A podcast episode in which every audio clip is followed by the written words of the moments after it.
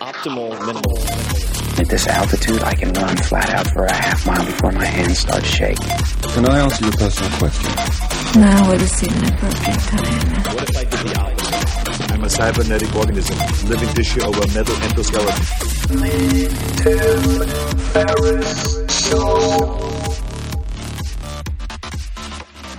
This episode is brought to you by Athletic Greens. I get asked all the time what I would take if I could only take one supplement. The answer is invariably Athletic Greens. I view it as all in one nutritional insurance.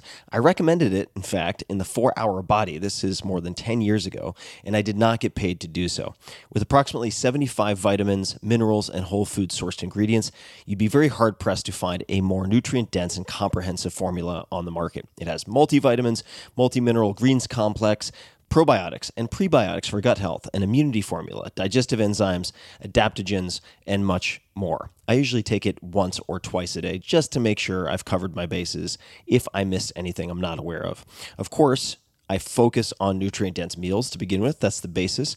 But Athletic Greens makes it easy to get a lot of nutrition when whole foods aren't readily available. From travel packets, I always have them in my bag when I'm zipping around. Right now, Athletic Greens is giving my audience a special offer on top of their all in one formula, which is a free vitamin D supplement and five free travel packs with your first subscription purchase. Many of us are deficient in vitamin D. I've found that true for myself, which is usually produced in our bodies from sun exposure. So, adding a vitamin D supplement to your daily routine is a great option for additional immune support. Support your immunity, gut health, and energy by visiting athleticgreens.com slash TFS. You'll receive up to a year's supply of vitamin D and five free travel packs with your subscription. Again, that's athleticgreens.com slash TFS, as in Tim Ferriss Show.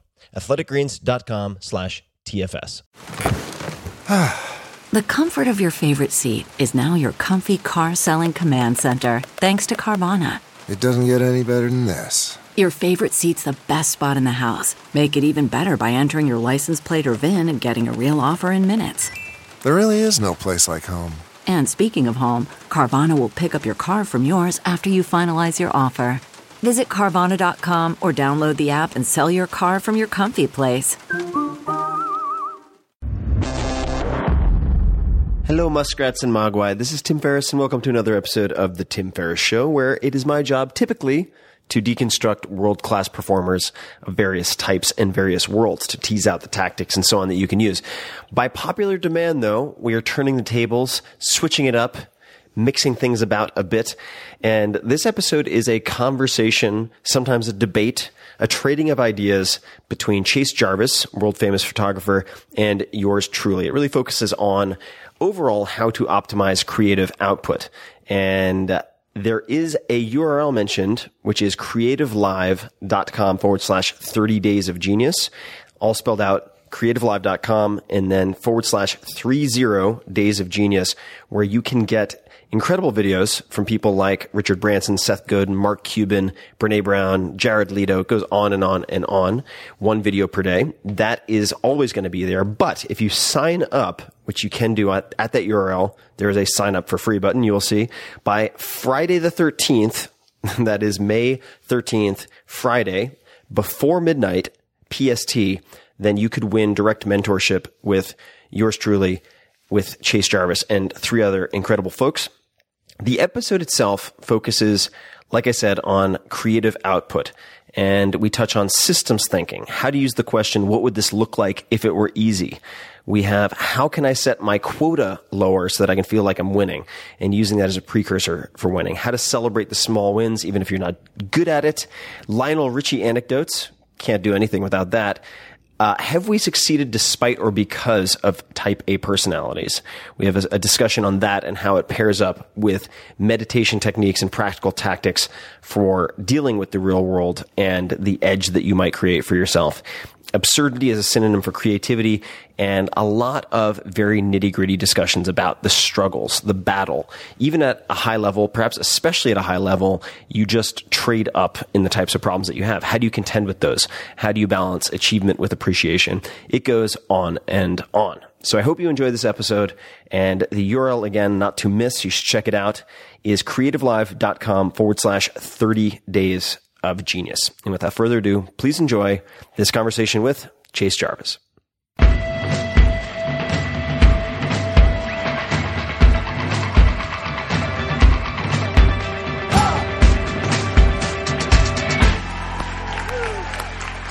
All right, buddy. Again, welcome to the show. Let's see if we can not bodge that. And we're just going to hold each other for the rest of the show. So, how are you? I'm well. Are you good?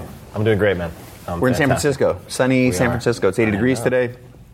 Uh, I'm wearing a sweater because we were wearing the same outfit before we started. I end up with the same outfit as my guests all the time. Ah. Um, how are you? You good?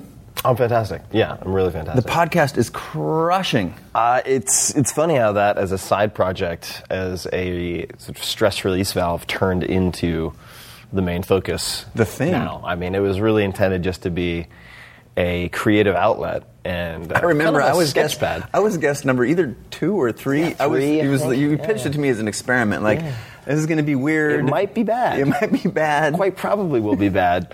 But I was so burned out after doing the last book, The Four Hour Chef, I just wanted something different. And I also, along the lines of what Scott Adams, the creator of Dilbert, has talked about before, to focus on sort of systems thinking in his language, which is planning projects that, even if they are viewed as a failure by the outside world, give you skills or a network, something that helps carry over to your next project. So for me, it was like, well, even if the podcast fails, I'll get better at asking questions, and I'll get be- bet I'll get better. that's funny.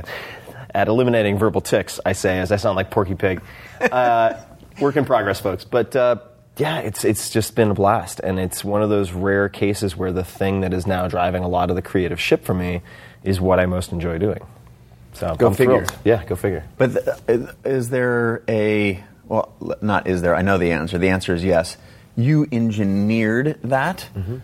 but did you engineer it so carefully? Like, did you know it was going to be this perfect or this magical when you started, or did you just start? Like, give us a little bit of your thought process. Oh, it was because told baked to- in there is the answer. But I want to. Yeah, it was told. It was not a disaster when it started, but if if, if you go back and listen to like episode one with Kevin Rose, uh, I was nervous. You start with your friends. I started with my friends, and I was still Yeah. nervous. Yeah. and I remember a couple things happened in that first interview. Number one, I was just I was throwing out the questions that I'd borrowed from other people I had seen interview.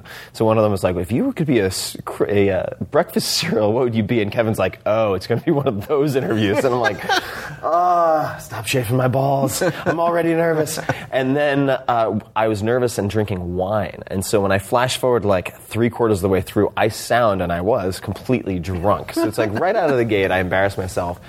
Well, this But- is gin. Should This is gin. We should be very clear. but what what I did do is uh, interviewed or really just reached out to podcasters before starting to ask them a series of questions, which is what I do anytime I try to learn about anything, even if I don't launch, even if I make the decision to abort. And in this case, it became clear that almost everyone who launches a podcast quit after, say, three episodes. You look on iTunes, 300,000 podcasts, let's just say, and the vast majority have three episodes and then they, they go silent.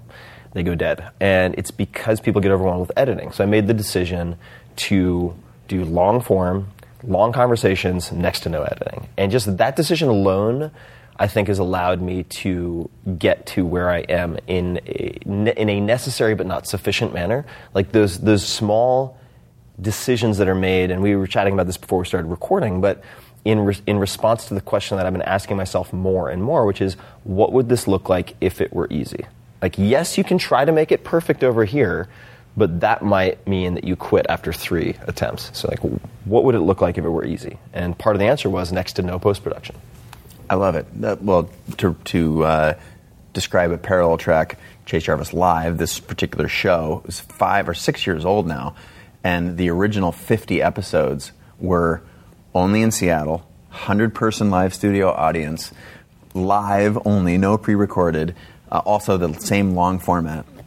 And it was hard, and even then, I'd made some decisions, some uh, aesthetic decisions. One of which was making it black and white. Primarily, that was uh, intentional, so that it would be reductive, and you're just focusing on the, the two people in the conversation. But then it was also like, oh, well, that saves all kinds of other uh, problems because we can use mixed light and natural light, and you know, artificial light, and we don't have to solve for all this shit. So there's I, I kind of tried to do that then, and this, what we're living right now, is an even easier version of that. Mm-hmm. And it's weird how when you take out these things that are the blockers, how you can steamroll through something. And not only that, but what I've come to realize, uh, maybe a little later in my life than I would have liked, is that You're like 26. What do you mean? Later? That's true. 26. Been doing a lot of roids. That explains the lost hair. But uh, that's a joke, folks. Not a very funny one. But the uh, the point I was going to make is that I think for Type A personalities, I'd put us both in that bucket. Dangerously. Is it is easy as a default to assume that if you're if you don't feel like you're burning the candle at both ends, you're not doing a good job. And what I've realized is yes, there's a place for hard work if you've chosen the appropriate place to put it. However, if you're really focused on your unique abilities, right, and really just honing in on the things that you are best at, and it doesn't mean you're best in the world, but just of the things that you do, you are best at this small piece. It's not. It shouldn't feel really, really hard and forced. And I think that that that leads some people who are really driven to veer away from what they're good at to incorporate all this complexity that is comprised of things that they're mediocre at or just so so at. And I've just realized for myself, and the podcast is really the was the wake up call for me that it doesn't have to be so hard. Uh, and yes, there are times when you grind. Yes, there are times when like I'll batch record the podcast, which is another thing I do to make it sustainable. So I'll record, say I record on Mondays and Fridays. Just decided as a policy, I'm going to record on Mondays and Fridays. Then I'll do two or three on a Monday, two or three on a Friday. That's a month and a half of long form interviews. And then I have the shorter ones. And all of that is intended to make it sustainable and consistent and it allows me to focus on the pieces that I'm best at. Uh, whereas if if I had made other decisions based on what the crowds were doing, right? And I was told this when I started blogging, like you have to blog at least a half a dozen times before noon, or nobody's going to pick up on your blog. It's not going to become huge. You have to Spike do this. It has to be this length. It has to be this. It has to be that. And when you ask those folks for like for the evidence or any any supporting data, you know, well, how do you know that? Even just that question, you don't have to be abrasive about. It. Like, how do you know that? And they're like, because so and so, Bill, Bob, and Harry and Jane told me that it was true. And it's like, oh, you realize just because something's been repeated that often doesn't make it true. And you find the same thing in like podcasting. You have to do this, have to do this, have to do this. And uh, just to give one example, since I'm all fired up on green tea, is the uh, audio quality. So, audio quality is important in so much as for 99% of the people listening, they're going to be in a subway, in a car, cooking. It has to be intelligible and it has to be loud enough. And make it stereo, uh, or rather mono, so that you don't have like one person's voice in one ear and one person's voice in the other. As long as you do that, everybody except for audio engineers will be happy. Uh, so but, true. but people will kill themselves who know nothing about audiovisual with like preamps and all of this gear, and they'll become so overwhelmed, none of which I use, uh, that they quit because they're like, this is too complex for me. What would this look like if it were simple, if it were easy? So let's extrapolate just to some really concrete stuff. Like, what is the universal lesson? If it's if you simplify it, it's easy. But presumably, there are folks out there who are writers and photographers and designers. And is there a, a maxim that transcends just make it easy? Uh, well, there's, I think there are compatible maxims. If there's something to transcend it, Transcend might not. am be. I making this hard? Am I making this harder than it needs to be? For instance, one of the best pieces of advice just to get out of podcasting and look at writing. Yeah. Which I find infinitely harder than podcasting, although we're doing we're Yeah. podcasting right We're now. We're podcasting right now. I'm yeah. not even trying. Are you I know. trying? It's- I'm it's not effortless. trying. It's although. I've, I had so much mushrooms before we started. No, I'm kidding. You did hours of prep for this. I did know. hours, hours of prep. The the the blank page mm-hmm.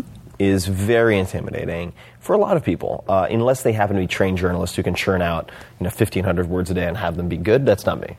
Uh, but one of the best pieces of advice I got was from someone who told me this lesson in the context of IBM back in the day, when IBM was just the the behemoth. It was the 800 pound gorilla uh, across several different industries, and their salespeople were known as being incredibly, incredibly effective. They smashed quotas. Now, how did they do that? One of the lessons that was taken away from IBM was that they, they made the quotas really low. That's pretty odd. Why would they make the quotas low? Because they wanted the salespeople to not be intimidated to pick up the phone. They wanted to just build that sales momentum, and then ev- people would overshoot their goals. Translated to writing, I was told at one point, your goal should be two crappy pages a day. That's it. If you hit two crappy pages, even if you never use them, you've succeeded for the day. And alleviating that performance anxiety about putting down like 10 pages of good material, which inevitably, I think, you're going to fail at least once or twice a week, uh, allows you to overshoot that goal and continually succeed and sort of build that confidence and momentum. Um, so that that would be an example of rigging the game so that you can win it. It applies to diet, it applies to exercise, it applies to writing, it applies to podcasting. Uh, how can I make this easy? How can I set, in a way, the goal lower, the objective smaller, um, so that I can feel like I'm winning? Because I feel like the feeling that you are winning is a precursor to winning on a very To- large scale. Yeah, to actually winning. Uh, the way I talk around on here is Creative Live, for example, has a ton of momentum right now. Yeah. It's like it's just growing.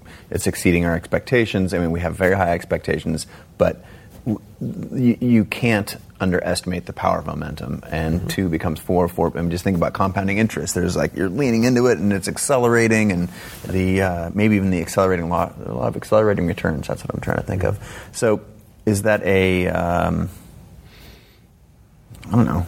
Are you, do you apply it to every part of it? Because you just touched on like writing and all, like I do. I apply it to any type of behavioral change. And if you want to be more creative, you want to make more money, which is then has many different component behaviors. Okay. If you want to sleep better, uh, longer, deeper, whatever it might be, set of behaviors you need to change, right? Uh, so whenever I'm looking at behavioral modification, I think BJ Fogg at Stanford has done a lot of interesting writing in this in this department. Where if he's trying to get someone to floss, he'll be like, "Start with your front teeth." It's like, don't worry about the whole mouth. He's just like, I want you to floss like you're, you have enough time to floss your front teeth It's before you go to eight bed. seconds. And eventually you just be like, wow, I'm such a loser. I can't believe I'm flossing my front teeth. I'll just floss my whole mouth. And then you do it, and before you know it, boom, you're flossing your teeth, right? So, uh, but, but rigging it in such such a way that you don't put it off, right? So, oh, you want to pick up an exercise habit. Five minutes on the treadmill. That's it. And it's like, if you get in there and you're like, eh, I'm not feeling it, you want to jet after six minutes? Great, you're done. You succeeded. You win.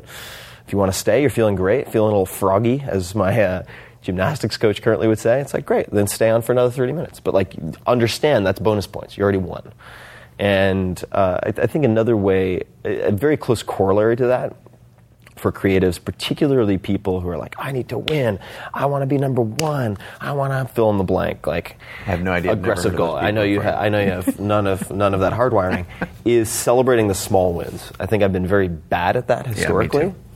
And uh, uh, my ex girlfriend helped me develop a habit, which I think is a great habit. I have this jar, and it sounds it's going to sound super cheesy, but she labeled it the jar of awesome, and it's a big mason jar, and it's just like when something really cool happened, you're not going to remember it like three months later and have that perspective to give you gratitude. It's like write it down on a little piece of paper, like every night, like write down the things that were awesome that happened that day, however small they might be, fold it up, put it in the jar of awesome. And then when you get into a funk, when you're feeling down, when you're feeling uncreative, whatever it might be, go through and read these pieces of paper, these little like self-made fortune cookies of That's goodness awesome. from this jar. It's it's a it's a really easy habit that I think allows you to not only be creative but understand that most people and I know this isn't exclusively focused on creativity, but peop why do people want to be creative? Because they want to do good work. Why do they want to do good work? Because this, this, this. Why? Because they want to feel good about themselves and be happy. It's like, well, you can give yourself small doses of that throughout the process. You don't have to postpone that reward that you think you're going to get at the end. Because guess what? If you don't celebrate the small things, you're not actually going to be very good at celebrating the big things either. Yeah, there's. Uh, I don't remember. It's come up in this series of talks. The the uh, somebody was talking about. Uh, was it? I think it was Neil Strauss talking about interviewing Lionel Richie. It's like Lionel Richie. He just had a. I mean, had an epic year. You know, it had to be like 1983 or something like that. But it was an epic year. He won the Grammy. He sold a million albums. Blah blah blah. And it was like he, he considered himself climbing his way to the top in the music industry. And when he got there, you know, when he told Neil was up there. Fuck all. There's nothing up there. there was no, it was just there was no one else on the mountain, and so it, it's just obviously the, the you know the takeaway is that it's it really is the journey. It sounds trite, like you said, like a, a awesome jar or a jar of awesomeness. But if you can't actually celebrate your wins along the way, what do you got? Yeah, and the anecdote that I, I still remember uh, to this date, and it just puts a lot in perspective, which was from Thich Nhat Hanh. So this is a Buddhist monk who's nominated for the Nobel Peace Prize by Martin, Ling, uh, Martin Luther King Jr., uh, Vietnamese Buddhist monk. And he's, he's, he's done quite a lot of writing. I think the first was Peace Is Every Step, or something like that, which was intended for internal use only. It was a guidebook to new monks who were attending his uh, retreat center or monastery in Vietnam. But the point being, the, the anecdote that he talked about was thinking about this peach. So you really want this peach at the end of the day, and this is like your, your reward for a hard day's work, whatever it is. But if you're, say, washing the dishes, and instead of being mindful, and I don't want to get too woo woo and out there, but this this does have a lot of practical applications. Instead of like being present with washing the dishes and doing it in a very conscious way, you're thinking about the peach you're going to have afterwards. When you're eating the peach, you're not going to be able to enjoy the peach either. You're going to be thinking about like your inbox or whatever the hell it is that you're going to do after the peach. And so it's like really honing that. And I actually owe you a debt of gratitude, I'll- and I've said this before, but for introducing me to transcendental meditation and getting me to bite the bullet with that. And there are many different types of mindfulness practice that work very well. I think things like Headspace are very helpful as apps yeah, and whatnot. great app. Calm, Headspace. Calm, also very good. Uh, but celebrating the small wins and mindfulness is one of the constituent attributes that you can develop that helps a lot with that. I love that. I'm going to go to the meditation thing. I think it's you. You provided the bridge. Now that you're a professional interviewer with the podcast and everything, natural bridge. So I'm going to take it. Uh, one of the things that uh, I'll tell a short story here, which is I don't remember where we were. We were in Seattle somewhere, uh, or maybe not. But we were doing something, and he said, "Dude, you're like you're killing it, and you you seem really chill. What's going on? Like what, what's different? There's something different." I was like, "Oh, ah, it's interesting you said that. I can't really think of. Oh, actually, come to think of what's different is I started meditating about you know six months ago or something, and I think you were like, hmm, are you okay? I think you checked my pulse. You, re- you made sure that I was still alive, and and then we sort of yeah, I don't remember if we laughed about it or or were. I just there was a, a, a few minutes of introspection around what does that mean. Is it is it the thing that has got us to where we are? Um, any amount of success that you could say either one of us has had. Is it because we're hardcore type A grinder, like gonna not fail at any cost type of people, or is that something that's actually been an anchor all along? And like you were worried We've about succeeded Yeah, you- despite it and not because of it. yeah, and you asked me like, well, don't get all soft on me, Jarvis. Do you feel like you did, are you losing your edge? Yeah, yeah. So talk to me about not. We'll get into meditation in particular in a second, but how about the mentality or the fear that some people who are um, hardcore or hard charging consider themselves that type of a person? Tell me or the people who are listening and watching how that's not the case, or how it wasn't the case for you, or how you sort of played through that. This is this is something I, I haven't fully answered for myself, uh, to be quite honest. And I was just having an exchange. Well, I was talking on my podcast with Tara Brach about this, who wrote a fantastic book called Radical Acceptance. Terrible title, great book uh, that I think is a very digestible and approachable presentation of how uh, you can implement a lot of what we're talking about. Uh, I feel like at the very in the very worst case scenario, when I'm meditating consistently, and for me, tell me if this is true for you, but for me, let's just say I haven't been meditating at all. Whatever, I'm just being an idiot, or life intervenes, I'm just not meditating for like two weeks. It takes me about five to seven days for there to be like a phase shift. Like you meditate, I meditate consistently, and it's kind of like, eh, what am I doing? Okay, that session was eh, meh, meh, meh. And then you drop in and then you kind of shift gears and things become very, very different. Uh, when I get to that point, in a worst case scenario, I feel like I have half the anxiety and unnecessary stress in a very stoic sense, right? I mean, Yeah. I talk about stoic philosophy a lot. I read tons of Seneca, Marcus Aurelius, et cetera, repeatedly. And so I'm not allowing external factors to provoke an excessive emotional response. So like 50% less of all the negative manifestations of that. Stress, anxiety, da da da da. Uh, Tony Robbins, I remember, said at one point, he said, stressed is, is sort of type A language for fear. that's like that's a pretty good one. Uh, and secondly, I'd say I would I get eighty percent as much done. That's a worst case scenario. So it's like Yeah. fifty percent decrease in all the negative, Yeah. and at least eighty percent of what I usually get done. Uh, look- so that's at the low end. yeah, yeah. That's like a worst try- case scenario. The worst case scenario. Trying to look at it with slightly rose-colored glasses on, I would say that meditating allows helps me to be more effective, not just more efficient. Meaning, much of what I do when I don't meditate, I think, is reactive, compulsive, dodging of bullets or putting out fires. It's like, okay, great. Maybe you cleared 50 additional email that day. Were those email important to clear at all in the first place? Maybe not. And I think that with meditation, I'm able to, or mindfulness practice, just because meditation is like a total agree. rebrand. It's got We'll so there. much baggage. We'll go there. Yeah, but it allows me to step back where I'm like, okay, no longer am I on like the front lines in a trench having like grenades lobbed at me. I'm actually like the general looking at the battlefield and like the map of the territory, being like, okay, let's make some like high level decisions. Like these guys shouldn't even be fighting over here. What the fuck are they doing over here? No, like all right, go over here. Call these guys out. We need more troops here. And objective wise, we should be going after like this, this, this. Great. Everybody, deep breath, execute. Uh, so that's a bit of a winding answer, but I, I feel like, especially at this point in my life, I, I do feel like I could have benefited tremendously from it previously. Yeah. Even if it were just for the, the benefit that I find myself less likely to engage in addictive behaviors, like stimulants. So mm-hmm. I have always loved coffee. Uh, I mean, tea at the weakest, right? Uh, when I was an, uh, when I was a uh, yeah, exactly. When I was a high school athlete, I got hooked on pre-workout supplements, you know, ephedrine, caffeine, aspirin, all that stuff. And I think I did a lot of physical damage to myself by taking that stuff consistently because it was sort of self-medicating, but also just really uh, put me on like level 11 to you know, in spinal tap parlance. But when I meditate, I don't need those things as much, nor do I want those things as much. Yeah. So I think it could have been very helpful just from a health standpoint if I'd started earlier. Uh, and these days, you know, I'm 38. I feel like I want to pick my shots. It's like I'm no longer the athlete I once was. I'm not going to go out there like Joe Frazier and just like throw hooks all day long. It's like no, I want to just I want to have very surgical strikes.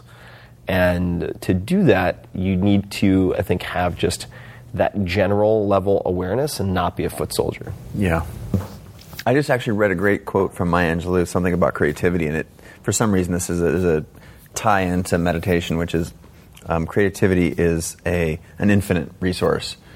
The more you spend, the more you have, and I find that there's this sort of compounding thing. You, you alluded to it in your meditation sort of uh, recount right there, where it's just like it's compounding day one, day two, day three. It's like three, three, three, and then all of a sudden it's four, five, six, seven, eight on a scale of one to ten. Um, and I find that if I'm in it, boy, it's an accelerating sort of uh, experience.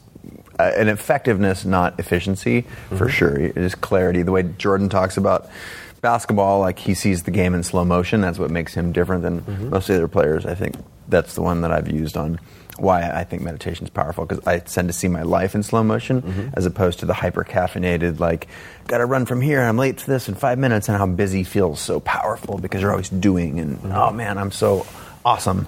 Um, No, I agree. And the uh, the uh, creativity being an asset that grows the more you use it, the more you spend, I think is a very interesting concept. And what I've been focusing on personally in the last, say, three to six months, really trying to focus on is uh, seeking out and creating the absurd. So I think that there's so much absurdity in life.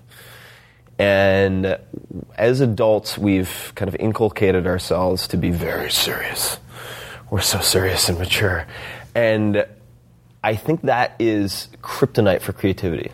I really think that like taking life and yourself too seriously is just dangerous. It's like waterboarding your creativity. It just it, it absolutely nullifies or at least decreases it dramatically. So for me, I've been trying to not only seek out absurdity, which I think, quite frankly, is, is in many cases a synonym for creativity or creative.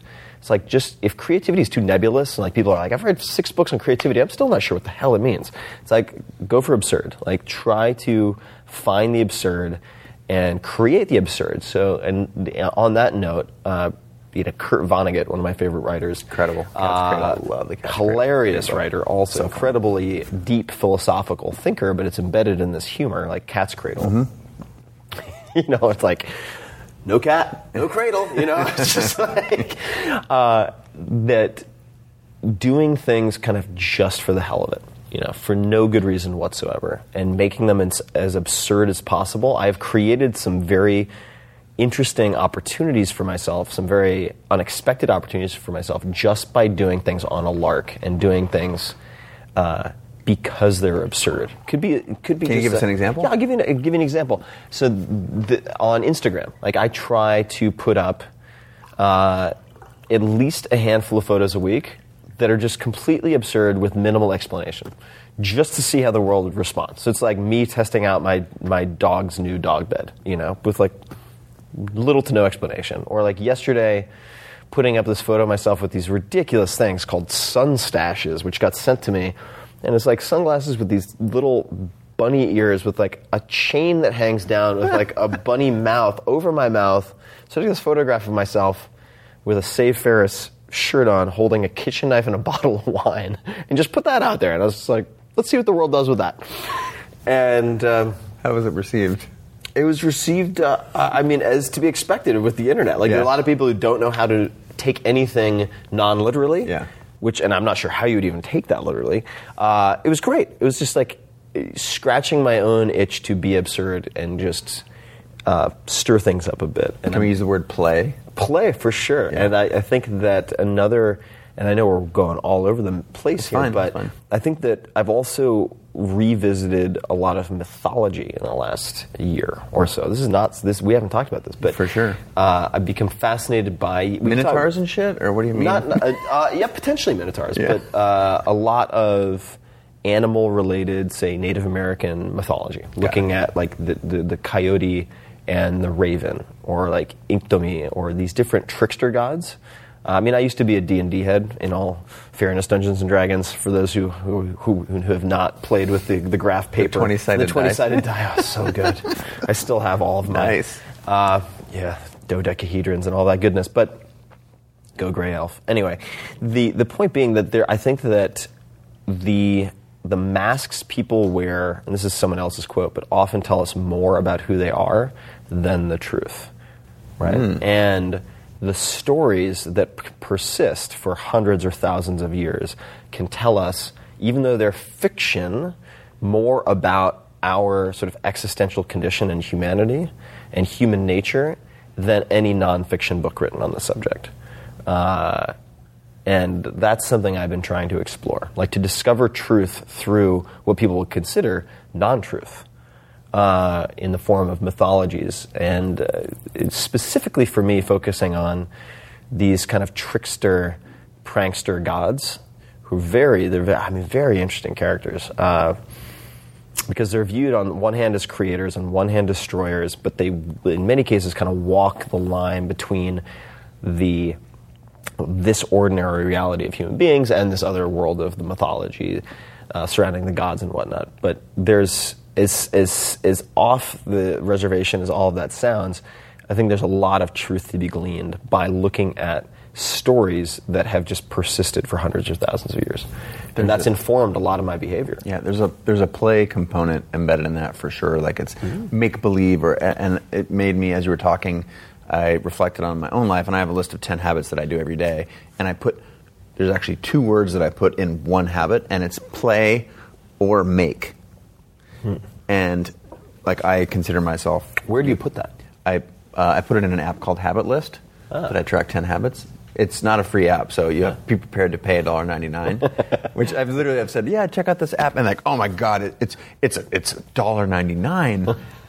like literally, you paid twice as much for your coffee this Yeah, morning. So right. get off your ass and fork up the $1.99 habit list. It's a good one. So you put now make or play? Are those two separate habits, or do you I put them one one habit, and that's the part that I think is interesting. Is we oh. were talking about like creativity is sort of making something out of nothing, and then you got to be careful not to take yourself too seriously, and that le- led us into play. What are some of your other habits? Sorry, I'm holding back. No, to this is protect great. this family program. No, this, this is great. I'll, I'll, I'll get to those in just a second. Let me put a bow on this point. But the fact that play and make for me are interchangeable. Yeah. Um, I look at making as a playful activity, Yeah. even though basically the only job I've ever had is as a professional creative. Mm-hmm. Uh, and you know, a reflection on uh, one of someone you introduced me to, Charlie, who used to work for you, helped you launch the four-hour work Uh-huh. Body. week, maybe four-hour body. Um, his book, Play It Away, which is about having finding some relief in your day, 30 minutes to just go hit baseballs or take a walk or goof off, basically, and how that stimulates creativity. So I put those on the same thing, on the same level, and if I make something, say this show, or I will take some time out and actually go take some pictures every day, that making or goofing off, I lump those in the same thing because it makes me I a like better that. human. You want to know some other habits? I do.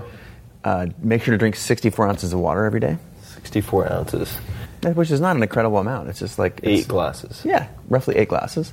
Uh, and Kelly Starrett got me salting that water, of course. Oh, yeah, yeah, yeah. Kelly does that.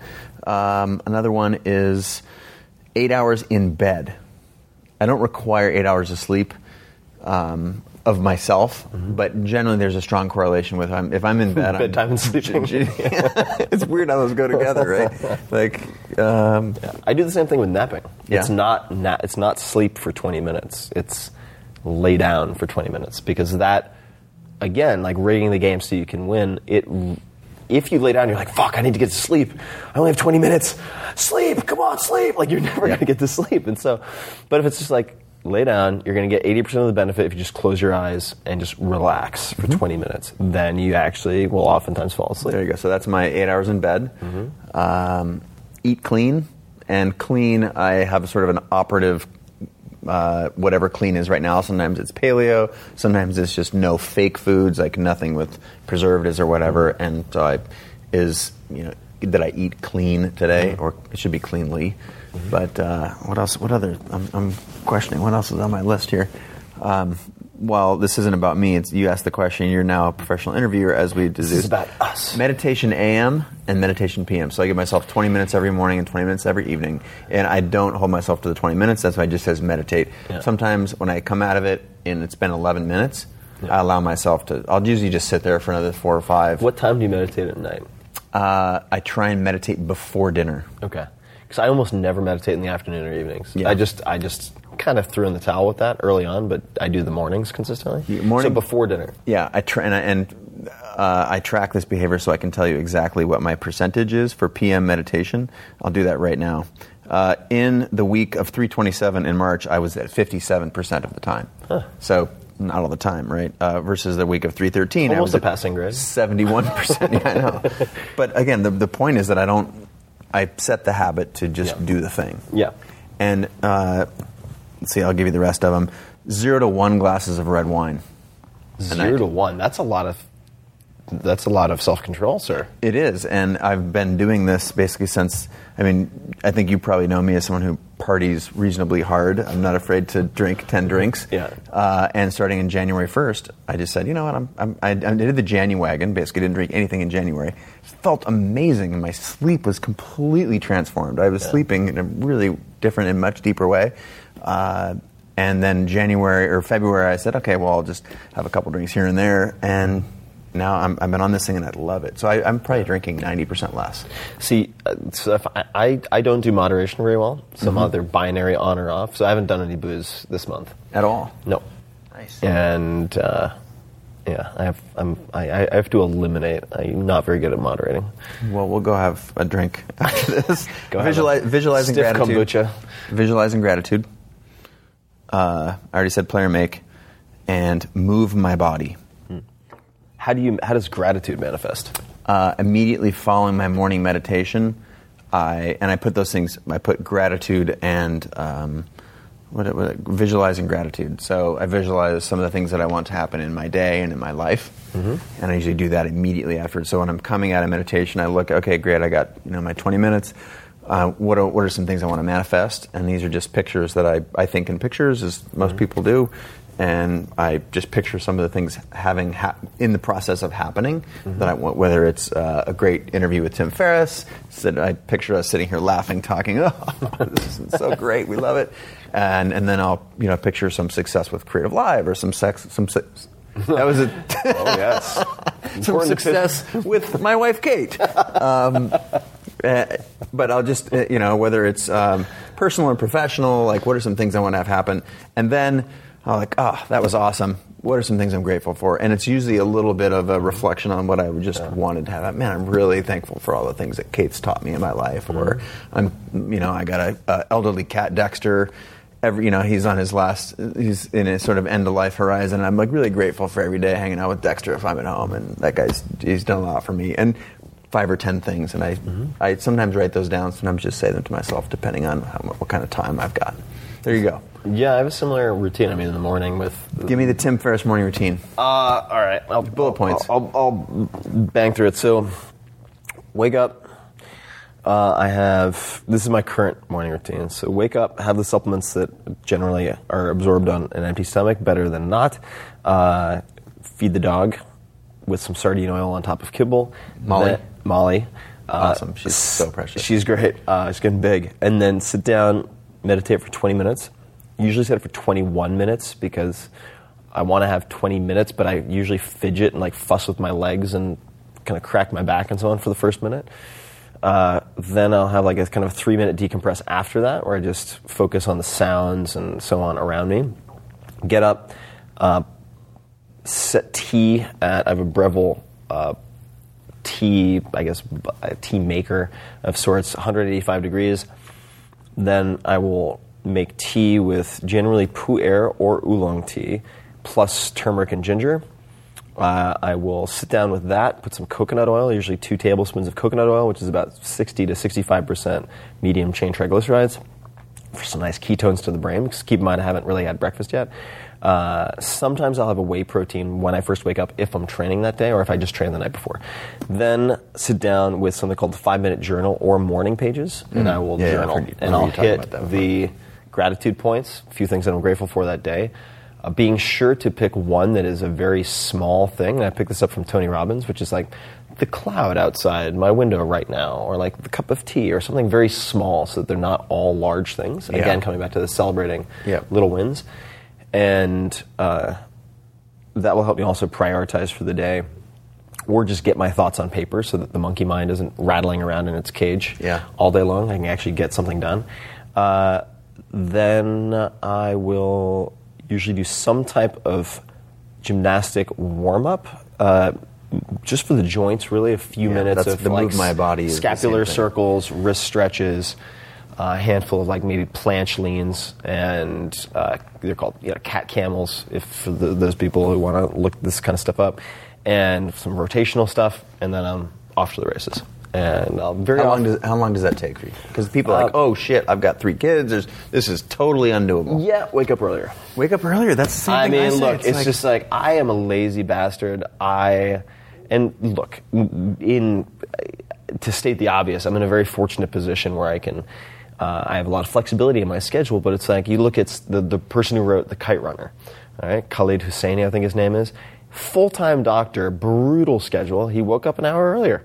And he put pen to paper for like 45 minutes every morning, and he wrote a book that turned into a massive, Yeah. iconic bestseller. And a movie like- and a th- yeah. and a movie and everything else. Like you make the time. You're not Yeah. going to find the time. You make the time.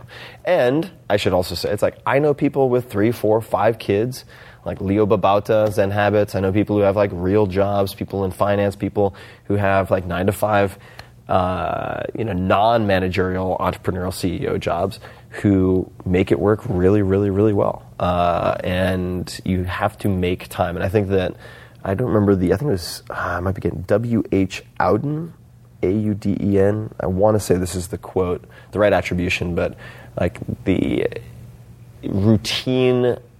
Uh, like for in the intelligent man, routine is a sign of ambition, or something like that. And of course, it applies to men and women. They're like routine will save you. It's like if you're trying to reinvent the wheel and reorder things every morning, you're dead in the water. Yeah. It's not going to work, especially with kids. Oh, as a creative, I used to fight any system like, oh, it's just meant to keep me Yeah. down, and then you realize that it actually makes your life that It's much like, no, better. have Yeah, a recipe. yeah. So it's like that's Yeah. why when you ask me like what my morning routine is, I'm like, this is exactly Yeah. This is the algorithm, right? What's an algorithm? We use this word a lot now, and like journalists use it a lot. It's like, what the fuck? What is an algorithm? Algorithm is, and computer scientists, you can rip me apart here, but it's it's a series of steps intended to produce a replicable result, right? And it's a recipe, in effect, and it's like you need that in your routine.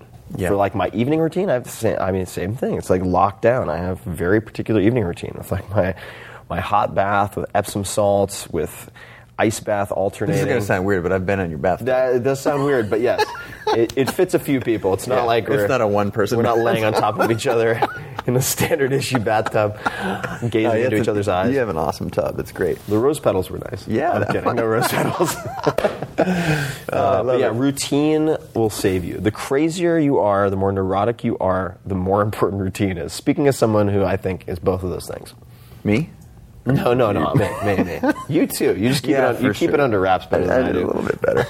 so, uh, evening routine, uh, without going into the detail, I just think it's interesting. Um, you know, spent some time with Arianna Huffington. She's really a huge sleep advocate, Mm-hmm. and the sort of end of day routine, how powerful that is. And she does the same thing: you take a bath and turn down all screens, hide those things thirty minutes before you need to go to bed. Mm-hmm. Um, I recently did a little video that's not out yet, but about I like eye mask, earplugs, stuff like that. Yeah, I'm not too. a good sleeper. It's game changer, and less drinking for me has been a really powerful thing. Any what couple of sprinkle a couple Uh, things. Oh, yeah, other tweaks that I find helpful. Oh, I left make my bed out of the morning routine. I always make my bed in the morning. That was uh, got that from some former Navy SEAL commanders, as well as I think it's Dandapani, former monk.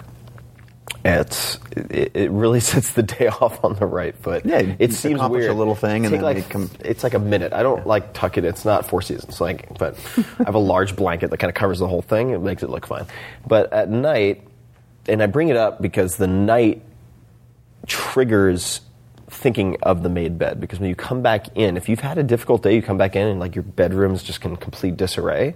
I find that psychologically uh, unsettling. It's just yeah. it, it- it's it's not a good bookend to your day. Versus you come into a space Yeah. that's yeah. So a couple of things. I have, uh, I think it's called a, the Dohm D O H M. I want to say it's the spelling white noise machine. That is very very. And if you search sound machine in my name, it'll probably pop up. But I don't make it. but uh, it's a small device about yay large, and you can you can adjust the airflow, and it just provides a consistent background noise for sleeping. Um, that's not so much my routine as the sleep setup. I also have an, a sleep mask. I think it's called the Sleep Master. Cheesy name, but it wraps over the ears as opposed to behind, like on top of the ears, which I find very uncomfortable. And it has Velcro, and it also basically buffers sound additionally. I have these disposable, which I tend to reuse at least a couple times, 3M construction earplugs. the orange ones. Uh, Or yeah, ye- orange or yellow. Yeah. Yeah. they're really, really Same. That's what they're I just- great. they're powerful little They're really powerful. aren't they? And uh, in terms of r- evening routine, I'll just throw out two things. So the first is uh, definitely less screen time, and if you're going to use screen, uh, laptop, let's say, and then you use an app like Flux, which will change the wavelength of light that is emitted from your screen, so that it's Matt, you use that, don't you? Matt's behind the camera right there. He Yeah, likes yeah. Flux. Yeah, Yeah, he's like, "What's is- this orange screen?" You're yeah. like, "Oh yeah, Flux." So yeah, tip for people who like CEOs: uh, don't let your designers work on stuff if they're using Flux past a certain hour because the colors will be fooked. um, this has happened to a number of people I know, but uh, great app. And then the uh, the two pieces I would say is hot bath with Epsom salt is just a must-have for me, and I will very often listen to Every pod- night, Tim. Yeah. Wow. Yeah, yeah. If I'm at home every night, and I, I will usually sit down and listen to a podcast or an audiobook. Uh, and uh, I'll listen to Hardcore History. I'll listen to Here's the Thing with Alec Baldwin, short, uh, or I'll listen to any number of audiobooks. Now, the so let's talk about the content of the audiobook or TV show uh, or book. Here's where I'm going. Uh, I find it for me. I have experienced lifelong onset insomnia, and this seems to be hereditary. And males in my family almost all have onset insomnia. It's meaning they won't necessarily wake up in the middle of the night, but it takes them forever, me included, to get to sleep. typically because I'm running through the things I didn't do, the things I'm going to do tomorrow, the, the problems I'd like to solve, the creative stuff I'd like to figure out, and I just can't turn off those hamster wheels. They're just constantly going. The way you turn those off is not by reading, say, a business book before you go to bed. That's Oh going God, to make that's just going to pour gasoline on the Yeah. fire. Uh, the way that I can hijack that process and enable myself to sleep is by focusing on fiction. So, watching, say, a great TV series that I just finished binge watching, which is Black Mirror. It's a little dark, maybe not the best pre bed Yeah. stuff for everybody, but Black Mirror or uh, a book like uh, The Baron in the Trees, which is a short story by Italo Calvino about this young boy who gets in a huge argument with his father and goes up into the trees and never comes down for the rest of his life. Uh, and it's, it's a great fiction book, and it will pull you into this sort of surreal space of uh, storytelling that temporarily disables this problem solving apparatus. And then I find it easier to get to sleep. Interesting. Yeah. Uh, speaking of sleep, and you said it a couple times, I'm a, I, I put a thumbtack in it a while ago, and I want to come back to it now, which is the voices in your head. Dear They Tim, never stop. They never stop. Okay, but let's let's talk about controlling them for a little bit because you know Brene Brown is a mutual friend of both of ours. Uh, talks about them as the Gremlins. Uh, Arianna, who I already mentioned, talks about that um, annoying. Is it annoying? What's the roommate? What does she say? Obnoxious roommate. Like that's always sort of back there. Um, and I think for both, you know, I find it, it almost a universal. People are at one end of the spectrum, high performers, um, high degree of self confidence, maybe even actualized. They're like that's just beating them up all the time. And on the other end, people who don't, cons- you know, have low self esteem. They're like, you're not good enough. You're not this. You're not that. And it's weird how we're all on this together because it, regardless of your where you are in your human journey, there's this voice inside of so many people's heads.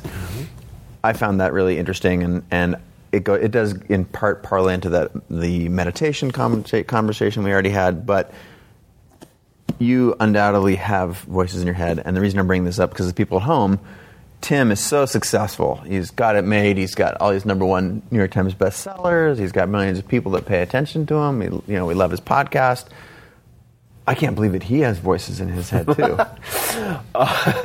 Sorry. it's funny, but it's true. Oh And- no, my voices in my head just told me this great joke. Uh, no, I, I, I struggle a lot. I think that it's part of the human condition, and uh, if if people want a real snapshot of what like a day of say a bottom looks like for me, well, there are two posts.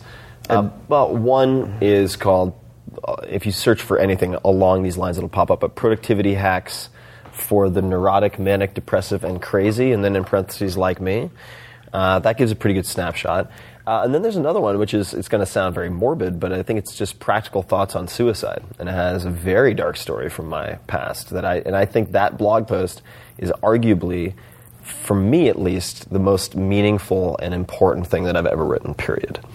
Uh, so I've had some very deep struggles. So, but but we can separate between like the deep, dark, downward spiral uh, set of voices in the head, uh, which is like an angry mob that chases you down and like corners you in an alley. And That's one type. But then there's the obnoxious roommate, Yeah. who's just like tapping you on the shoulder while you're, You're trying to good do enough. anything, and uh, who's who's telling you that you're you're not you're not trying hard enough, you're not thinking big enough, you're not doing this, you're not doing that, you're not doing this, you're not doing that. Now, it's not always a negative thing, right? So I think that the ego, for instance, and I, I don't want to get too esoteric, but it's like, oh, ego's bad, ego's bad. I'm like, well, I'm not convinced it's 100% bad. I think that the dose makes the poison and that uh, having some type of drive, and we're primates. You can read Chimpanzee Politics if you want a real look into this. It's a great book. A lot of politicians read it. I'm not kidding. Uh, to like learn how to navigate the Senate and Congress and stuff. But the uh, the the way that we function in the world is positionally. Right? So if you look at like positional economics, we're constantly comparing and contrasting. So to some extent, you're always going to have that voice in your head. You know, even if I'm sure, and they might not admit it, but if we were to track down like the best known uh, Zen slash Buddhist slash mindfulness teachers, like I'm sure part of them is like, God, Just Gary is like 10% better than me. Rinpoche is so much better meditating than me. God, that guy, look at his Yeah. robe. It's so clean and orange or whatever. We all have it. Yeah. And so I think that uh, one refrain that I've been saying to myself, very literally, to my own obnoxious roommate, is because I think there's like the observer, there's like me, then there's the obnoxious roommate. If that makes Yeah, that's fair. sense. I mean, you, you, we could talk about the id and all this stuff. Waking Up by Sam Harris is actually a great book that delves into some of this, and I'm, uh, I'm not saying what I am saying is reflective of, of Sam's writing. But what, what I have tried not to do is what I would call retreating into story. And retreating into story for me is I do something. Let's let's think of a, of a good example. Uh, not known for my patience. I'm a pretty impatient guy. I like like I'm I'm very very aggressive. The trains run on time. Yeah, trains run on time. Like on time means on time. It does not mean five minutes late. Like on time is late. You know, I'm like one of those stern dad types with myself and with other people. And so let's say that someone doesn't meet my expectations and I've hired them or contracted them and I don't fly off the handle, but I have a very curt, abrasive conversation or send off this missive via email that is just clearly 20% unnecessary prickliness. And then it turn then like their feelings get hurt or they come out throwing haymaker like counter punches and I'm just like God, I always do this. Okay. And then I retreat into story. And it's like, I, oh, I always do this. Remember the time I did this and did that?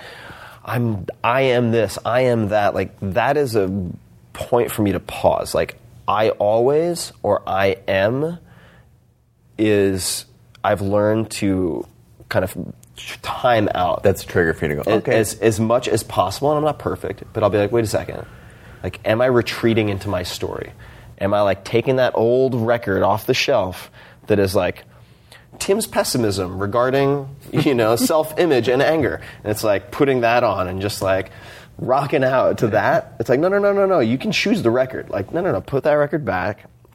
And like, if you're getting, I remember some, I, I read this. It's like if you're if you're pissed off, like rather than saying like, "Oh, I'm pissed off," it's like, no, you're doing pissed off.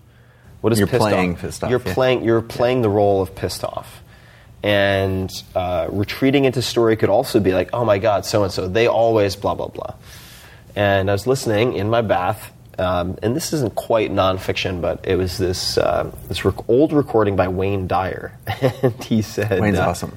yeah, it's just an incredible delivery, also. And one of the things, the things he said, I think it was like no limit, be, becoming a no limit person. It's kind of like a cheesy old recording, but I like those cheesy old recordings sometimes.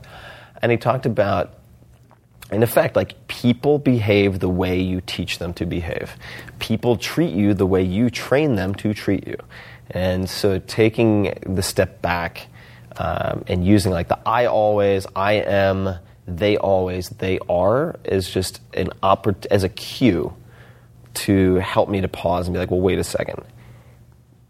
Their reactions are outside of my control, but what can I do to train myself or them to minimize this stress that I'm experiencing? But yeah, the voices. I mean, uh, look, Yeah. I, I think I think that the, to, to come back to the original question though, that I struggle as much as the next person, but I'm trending in the right direction at getting better at not necessarily eliminating those voices, but recognizing them as the obnoxious roommate. I don't think those voices ever go. Maybe if you're a monk, Yeah. they go away. But just being able to have a set of tools, Yeah. and that's really what I'm trying to tap into here for the folks who are listening or watching is like, hey, you're not alone. These things Yeah. happen to even wildly successful people. Totally. And uh, and here's a toolkit to not solve all your problems, but to get you moving in the right direction. Uh, It's it's very helpful. Sweet. Now I want to talk about. We, we've talked before about various books. We're not going to talk about your books. We're going to talk about your podcast. I'm tired of talking about my my book. as as someone you, you you mentioned just sitting on the front lines of Ryan's book, uh, and you said the front lines a couple of different times on a couple of different things. Uh, I got to sit front lines on uh, your podcast. It was one of your original like early guests, as we talked about. Kevin was your first guinea pig. I might have been your second or your third. Yep. Uh, you've you've become really Good at it. You having fun? Thank you. I'm having a blast. I'm having a really great time, and uh, there there are many points at which that is an engineering decision, uh, because complexity will invite itself to your table every week. But you could do this. You could try this. And there are five people out of a million who are complaining very loudly about this, and you could do this. And like, there's so many temptations. Uh, as I think I'm probably a, uh, what is it, like a maximizer and not a satisficer, I think it is, in The Paradox of Choice. It's another book. Uh, I'm a perfectionist. And so my inclination is to be like, well, I know like no one else is going to notice, but I'm going to notice. And so I want to put in like the last 2%. It's, it's 98% there, but the last 2%. And that's going to require another 10 hours a week. That's my inclination. And I've, there, there's a place and a time for that, but it's, it's less and less compelling to me. Um, so the, the enjoyment almost always, if I do the podcast and I find myself, for whatever reason, a little down or lacking in energy related to it, that's a problem. And I, I call an audible, sit down, I'm like, all right, what is What's causing me stress right Yeah, now? what's going on? And it's like, if it's sponsorships, it's like, okay, well, like I'm happy to lose half of the sponsors. Just like change the terms. If there's a term in our agreements that's causing problems, change it. And if they're like, we're going to walk, it's like, okay. and the you know the general rule in negotiating is like he who cares the least wins, and so or she, right? But um, so it's like okay, then walk, and they're like, uh, oh shit, just call their bluff. Like okay, we'll take your turn. Uh, or if it's the programming or the scheduling, it's like all right, well maybe I'll use. Uh, some type of meeting software. Um, like I think there is uh, Schedule Once or something like that, where people pick their own blocks that you could use to simplify the, the guest recruitment process. Maybe it's like, well, you know, we're constantly answering the same questions, and like that's becoming a huge drag on time. Let's put together like a guest FAQ. prep sheet, exactly, like a FAQ. I didn't send you yours, by the way. I'm sorry. That's okay. you didn't that's, have to prepare. That's okay. Uh, and it's so it has been a lot of fun, but to to make it to allow it to continue to be fun as it grows requires some architecting. Fair. Yeah. Let's talk about your specific, some of your favorite questions. You've had some great guests on. Don't you just drop a couple of your favorite guests? Uh, you know, so the, Do you want to? Do you not want to do that? No, I'll totally do it. Like the Tim, the Tim Ferriss show's been uh, a work in progress, and uh, part of what keeps it fun for me is having a wide spectrum, right? So, sure. like Jamie Foxx as an entertainer is. Uh, the guy's Hilarious. amazing. I mean, Hilarious. so incredible. So we did that episode in his sound studio at home with like impromptu music and imitations and impersonations was just incredible. Uh, you know, f- all the way to the opposite end, and this is an episode that actually has not come out yet, but did an interview with B.J. Miller, who's so I like doing interviews with people that the audience will almost certainly not know. Yeah. You know, like I did one with Patrick Arnold, who's like the world's most famous black market drug designer. Barry Bonds, Marion Jones, like he was the guy. Uh, and BJ Miller is a triple amputee who runs the San Francisco Hospice Project, or the Zen Hospice Project, excuse me, based in San Francisco. And he's helped roughly a thousand people die. And he's, a, What would you he's, a, he's a young dude, but he's gone through some just incredible trauma himself. He's electrocuted at Princeton, actually, uh, in an accident, lost three limbs. And that interview is deep, and there's just there's a lot to be gleaned from it.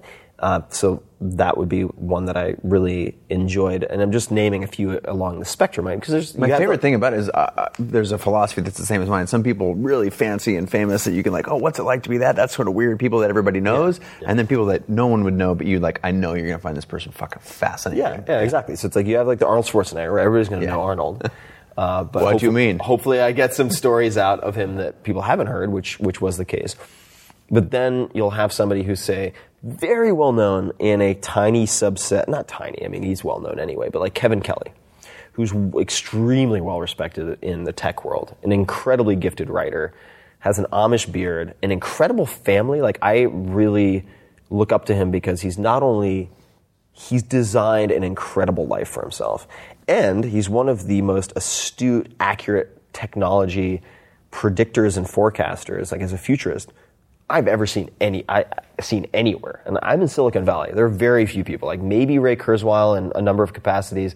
Kevin Kelly's right up there.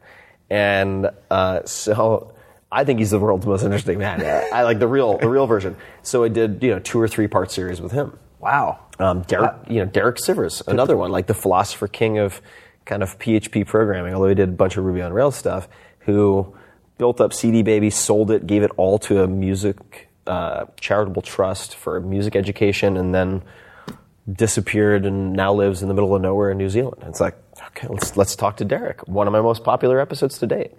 And what's been really reassuring to me or life affirming is that those episodes, like there's still a place if you put out good content, like good art, good craft, good work is the best SEO in the world. Like it still works. takes People are like, oh, it's too crowded. There are too many podcasts. There are too many of this, too many photographers, too many. There's still a place if you put out really good work. And I'm not, I'm not putting this all on me, but it's like when I have a guest who really performs. I mean, meaning they just like deliver super detailed, tactical stories, anecdotes, routines, things that my listeners can use. It's like a Derek Sivers or so, somebody who has zero, you know, next to no recogni- recognition compared to say Jamie Foxx can do as well. It's nuts in terms of the downloads and the listens. Like that stuff spreads. And uh, that's another thing that's just made me excited again to get back in the game of kind of creating some type of, of, of editorial or work. is that. to see like there's still there's still a place. Like I was told when I started podcasting, whatever it was, a year and a half. I think it was actually I don't know, one to two years ago. Ah, it's too crowded. It's done. No, you can't. It's too late. And you're going to hear that all the time when you do anything. anything I want to do this. Oh, it's too late. That's too late. Uh, that ship has sailed. And it's like, no, you just have to be different and you have to be better in some capacity. If you do that and you stick with it and you screw up like I did in the beginning, you get too drunk on multiple occasions in like your first three episodes because you're so nervous and it's super sloppy and people are like, dude, it sounds like your wine bottle has a separate mic on it. Like, tone it down.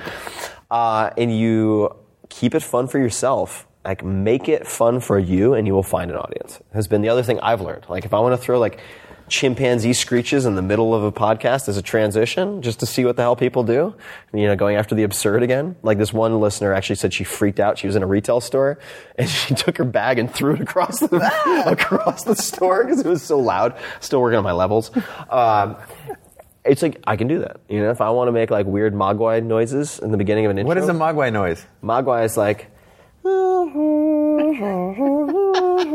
know, gremlins. But the gremlins yeah, are the yeah. bad guys. The Mogwai Right, are the the- good the guys. so like Gizmo. ones. Yeah, Gizmo. Gizmo noises. Uh, that I can do that. And it's just like, it, it's, it's giving me such a sense of freedom because Yeah. with the books, and uh, maybe you feel this way, maybe you don't, but like, Ah, I have so much work out there as a writer. Number one, I've developed like tropes or tricks or frameworks that I've become a little reliant on uh, as crutches. They, they work really well. Like I know how to get people to pull through a chapter and enjoy it with stories, even if there's dense material. But like I feel like I'm getting a little stale, which is why I'm doing a writing workshop this summer, in fact, as a student. But the podcast is, is such a different element. It's like, okay, well, you've been a skier, but like now you're going to be a swimmer or you're going to be an acro yogi.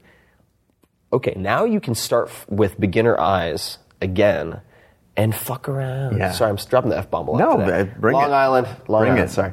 A- and that freedom and to play, to make, to experiment, then infuses everything else that has kind of grown stale or less interesting to you. So it's like now my writing is more playful. It's great, man. I, I'm having a lot of fun with the podcast. Those things are connected, by the way. Like the amount of Super enjoyment and play that you're having is there's a correlation, for at least for me and many people I know, to to great work.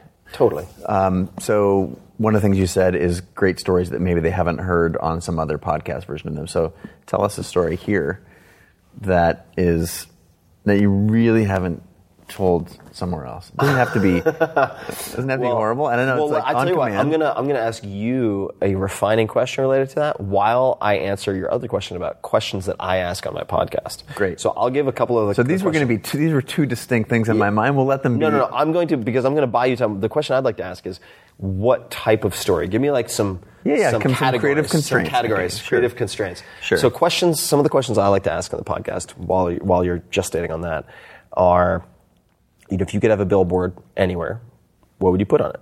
And I'm sure I borrowed this from somebody else. Like I'm not making all these things up. Oh, for sure. We- Uh, we're all what, hacking. what advice would you give your 20 year old self, 30 year old self, say 40 year old self? But but not just the refinement I made to that, which I think is important, is place us somewhere. Like where were you? What were you doing? And then give me the advice because it's so contextually dependent. Uh, there are some other ones that are hit or miss that I borrowed from, say, like Peter Thiel. You know, roughly, like what do you believe that other people think is crazy? That's his like classic interview question. interview yeah. question, right? Uh, and uh, so I borrow from many, many different places. When you think of the word success, who's the first person who comes to mind, and why? Right? That's that's these are some standard questions. What book have you gifted the most to other people? So that's that's a question I came. up I'm glad you didn't have many of these questions formulated when I was on your show. 'cause There's a lot of those are hard. They're hard. They're hard. Some They're- some of them are some of them are hard.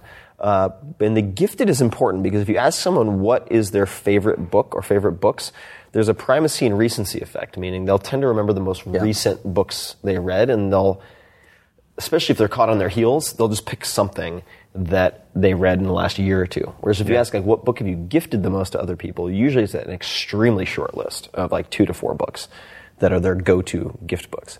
So those are a few. Uh, so stories I haven't told. Stories you haven't told. Tell me a story you haven't told about a struggle with writing.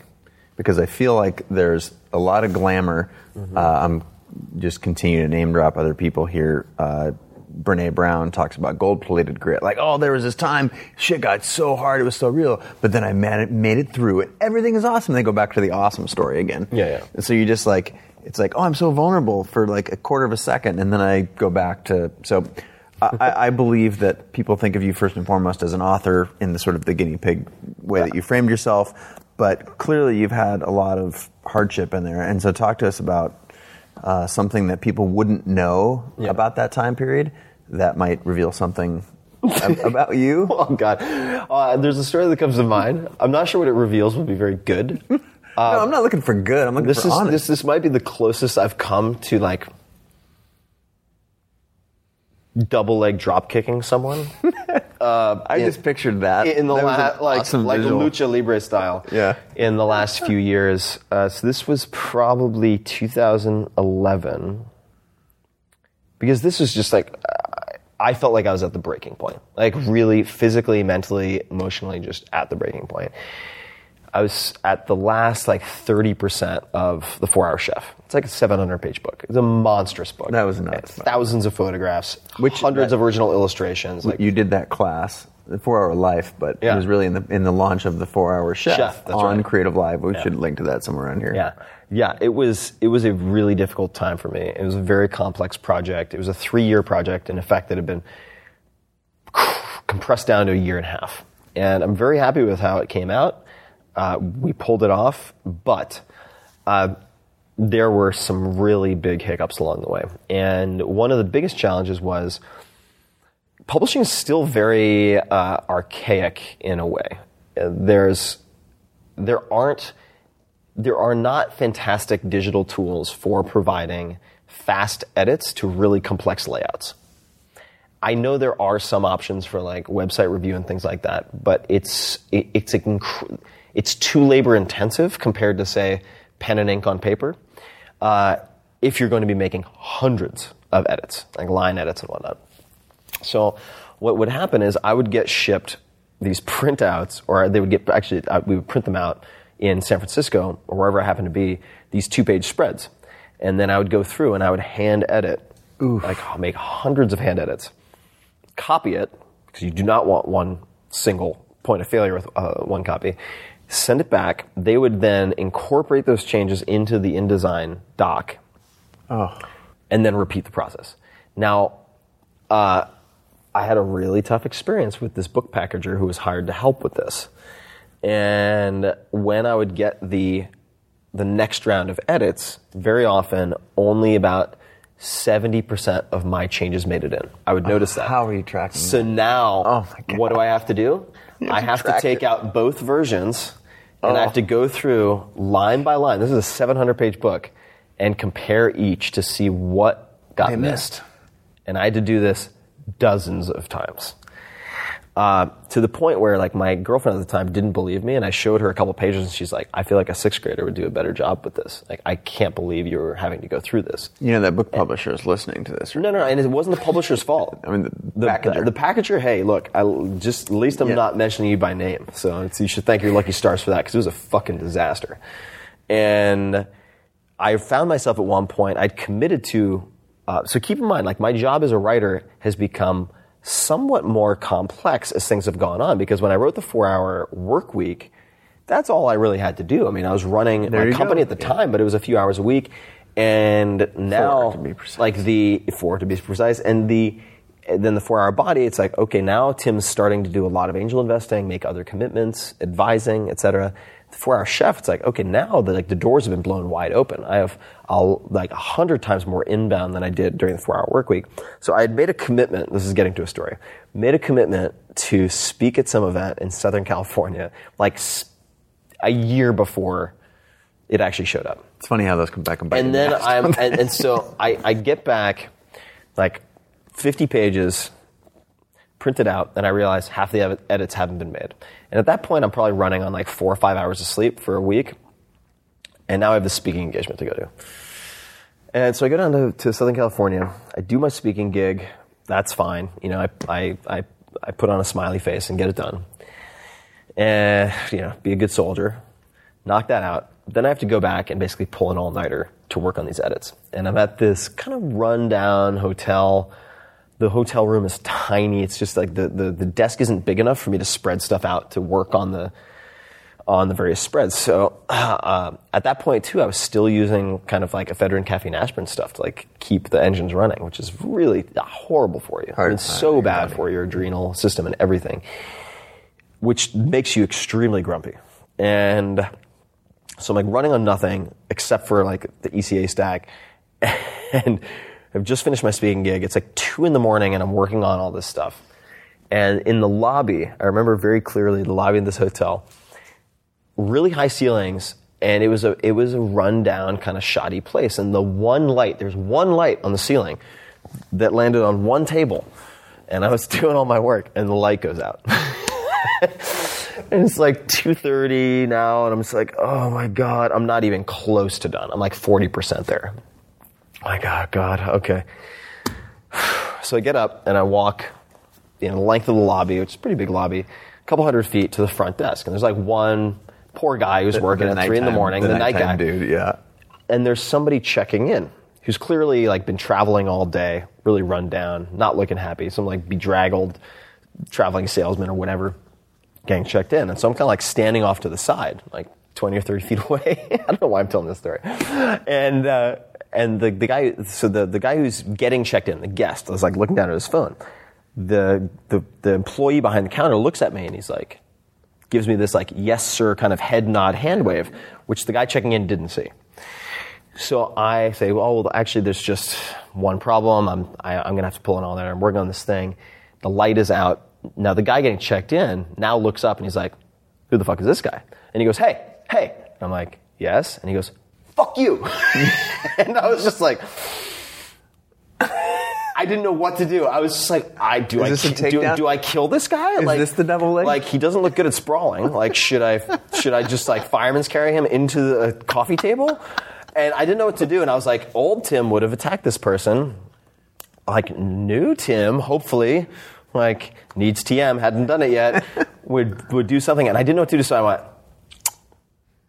Kissed him. And I just kind of like blew him a kiss, and I was like, I'm not going to attack him, but I hope he attacks me right now, because I will like literally, it will be like Discovery Channel, like hyena tearing apart a carcass, and uh, then that'll be like the end of my career, or who knows, start of a new career, maybe Charlie Sheen style.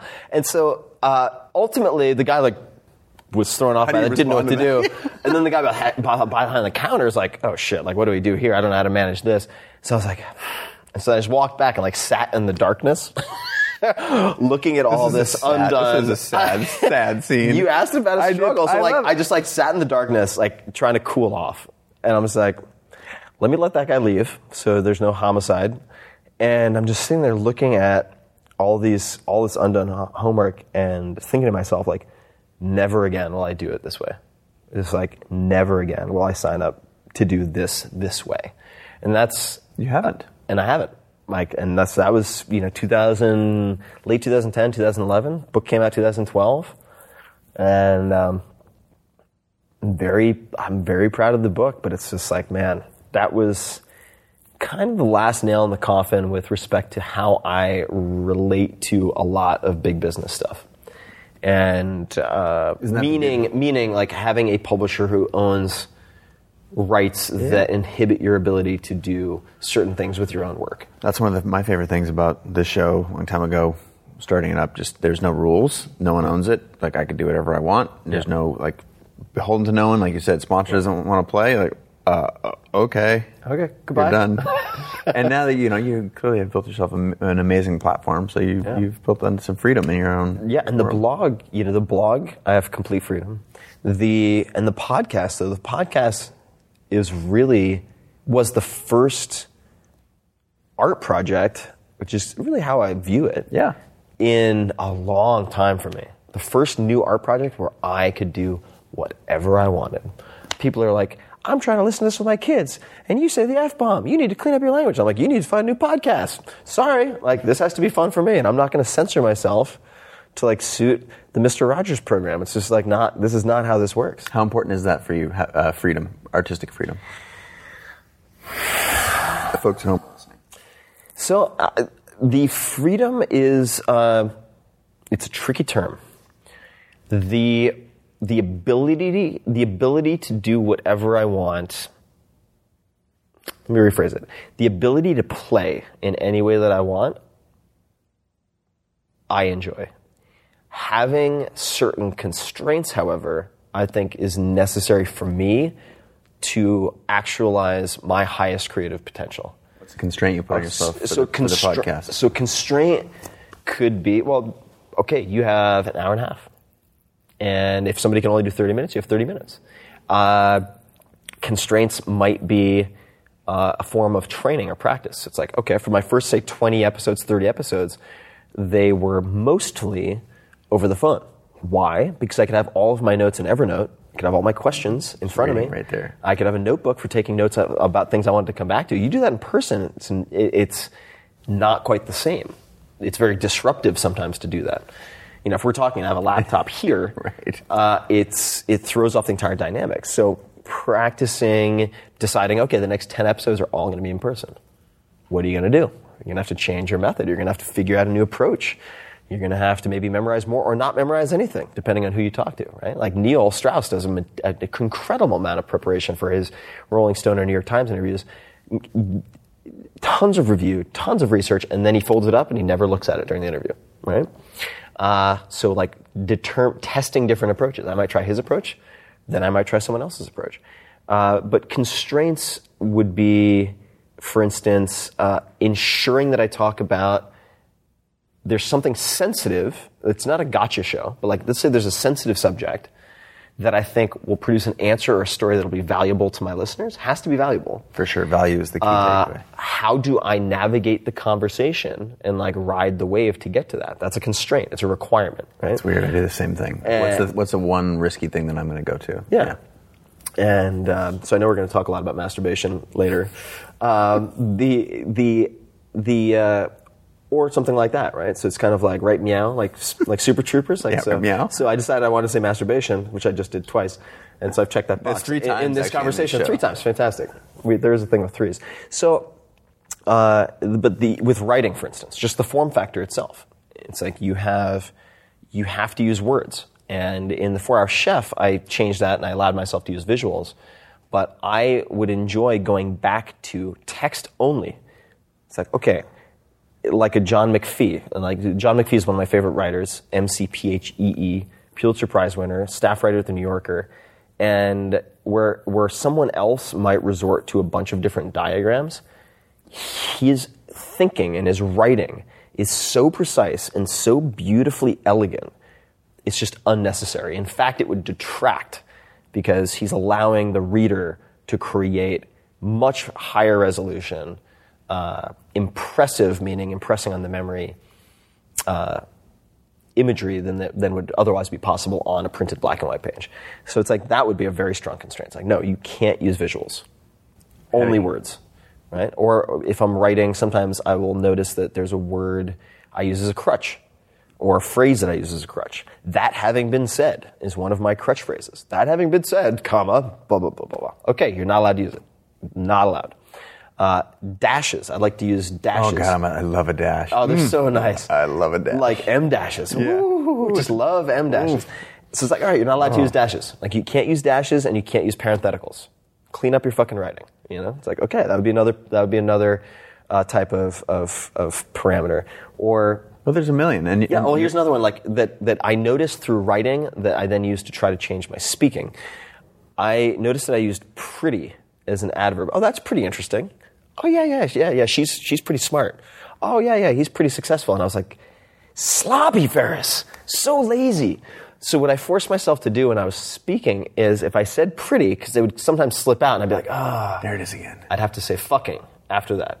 So it'd be like, oh yeah, she's pretty fucking interesting.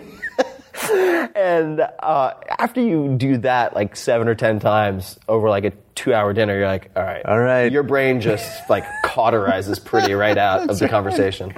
Um, so I love positive constraints, uh, creative constraints, uh, because it's just like in dance, for instance, in tango. Uh, to improve your technique, you can take an arm away. So it's like, all right, you're used to being here. It's like, what happens when you take this arm away? You all these other components that you're able to fudge because you had this crutch. Now they got Now they're glaring Yeah. problems.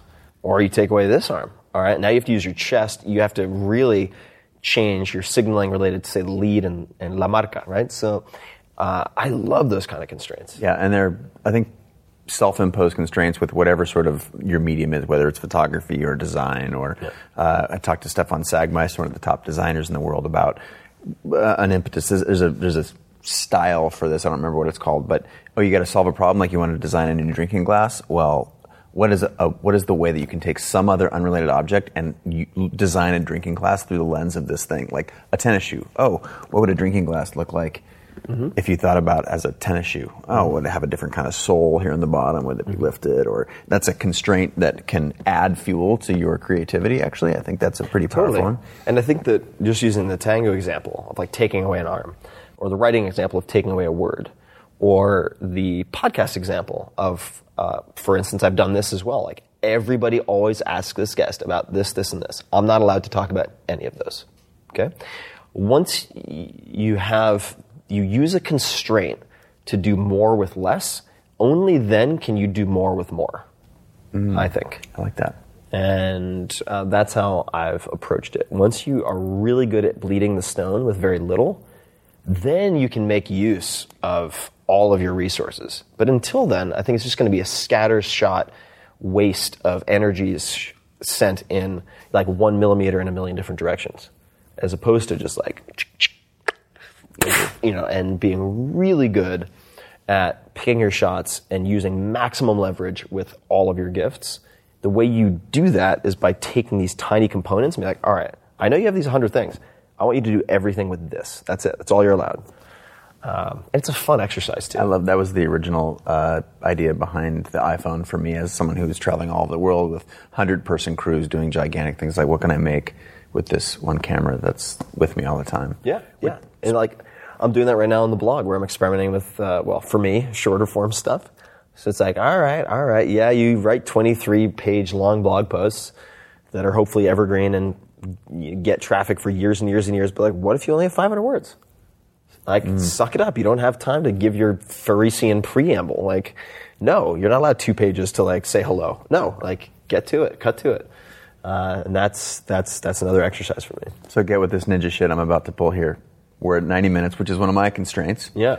Uh, And but that being said, I want to just finish with a couple of rapid fire questions. so one is, if you could put a billboard up anywhere, where would you put it, and what would it say? I would put it. I would put it on a footpath outside of the largest college or university in the U.S., and it would say you're the average of the five people you associate with most. Yeah, that's the first that comes to mind. And what's the book you've gifted the most? Not not not bought for people or bought for yourself. Or Yeah. what's the book you've gifted the most? Um, you know that you, you see how this is. Happening. Yeah, probably. I see where this is going. Yeah, the probably uh, the Penguin edition "Letters from a Stoic," which is a collection of Seneca's letters. I'm going to be making my own. Actually, I don't think I've even announced this. So There we go. Exclusive. Um, Nice. I have. I've had original artwork and calligraphy done over about six months. Uh, and I'll be putting out at some point an edition of Seneca's letters that's illustrated, which is the artwork's amazing. Wow. so good. When yeah. are we going to see this? I'm not sure. I'm just kind of like I want to do it right. Sure. Like Of I'm course not, you do. Yeah, so I'm not not in a rush right now, but it's gonna be it's gonna be good. Uh, so probably though, if if I was gifting it, letters from Stoic, uh, I just recently bought ten copies of The Baron in the Trees, that fiction book I was telling you about, Mm-hmm. just to have at my house. So when friends come over or visiting out of town, if they're looking for something to read, I'm going to give them that book. Um, surely you must be joking, Mr. Feynman, about Richard Feynman, physicist, safecracker, bongo player, Nobel Prize winner. Amazing. I like that you threw bongo player in there. Oh well, he's he's a polymath and he's a he's a he's a playful trickster, but very smart and a genius teacher. Uh, so surely you must be joking, Mr. Feynman is is definitely up there. Those are the first few that come to mind. What's a thing that people don't know about you that they'd be very surprised if they found out in this podcast? Very surprised. Very surprised. Maybe let's all put a constraint on it. Something that you like that no one would think that you'd like. something I like. Oh, Yeah. that's a good one. That's a good one. Um, I'm trying to think of a surprise. Uh, Japanese antique saddles. Uh, a, few, a few years ago, I had a chance to go to Japan and study with the Ogasawara family Yabusame, which is Japanese horseback archery. Uh, side note, the like the kind of uh, superstar of that family is a young guy, very very handsome, super smart, and his jacket, which was like a cheesy kind of like '80s bowling jacket, like that shiny material Yeah, with like the, sure. the, the like the tapers down to the, the cuff. nylon cuffs. Yeah, the Yeah, nylon cuffs, love but it. the back said Ogasawara Yabusame since 1157. I was like, oh my god, I want that jacket so badly.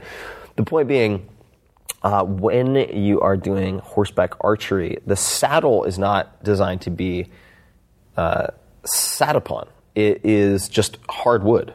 And it's an, it, the sole purpose of the saddle is to hold the stirrups. And then you basically are in a squat, like, let's just call it. You're hovering. You're hovering over the saddle, and that's when you like pull off the arrows and shoot at these targets at full gallop while no reins. Like the, the, the horse is just let to, let to sprint. And these saddles are gorgeous as a result because they're not covered. They're very, very minimalist. I mean, like you could pick it up with one hand like this, five to 10 pounds.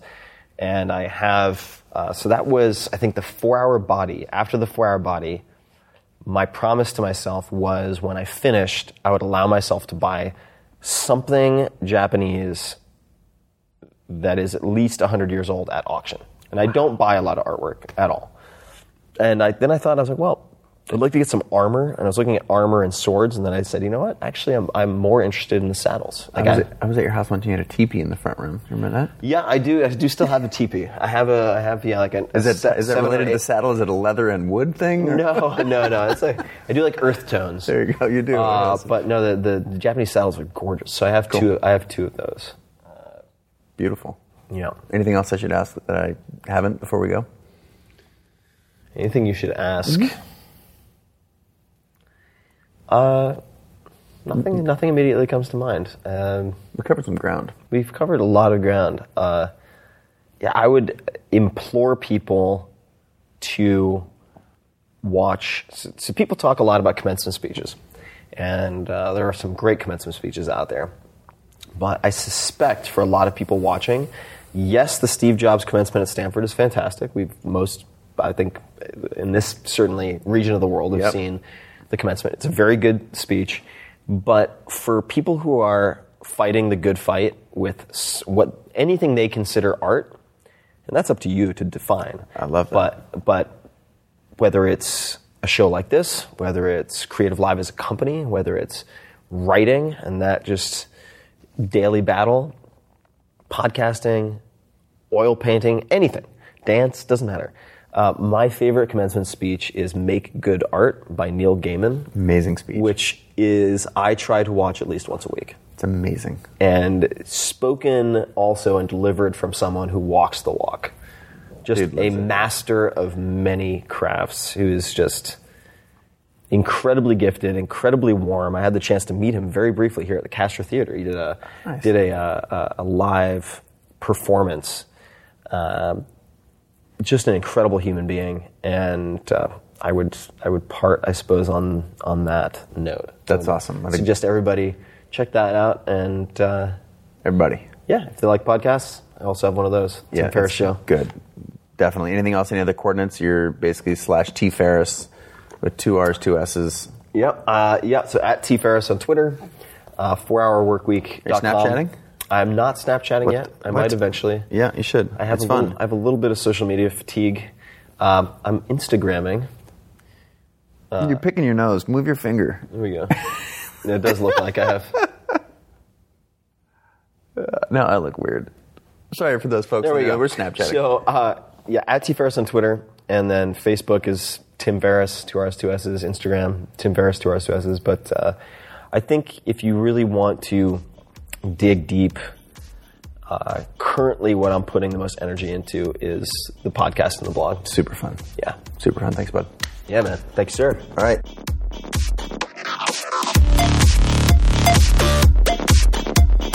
Hey guys, this is Tim again. Just a few more things before you take off. Number one, this is Five Bullet Friday. Do you want to get a short email from me? Would you enjoy getting a short email from me every Friday that provides a little morsel of fun before the weekend? And Five Bullet Friday is a very short email where I share the coolest things I've found or that I've been pondering over the week. That could include favorite new albums that I've discovered. It could include gizmos and gadgets and all sorts of weird shit that I've somehow dug up in the uh, the world of the esoteric as I do. It could include favorite articles that I've read and that I've shared with my close friends, for instance. And it's very short. It's just a little tiny bite of goodness before you head off for the weekend. So if you want to receive that, check it out. Just go to 4hourworkweek.com. That's 4hourworkweek.com all spelled out and just drop in your email and you will get the very next one. And if you sign up, I hope you enjoy it.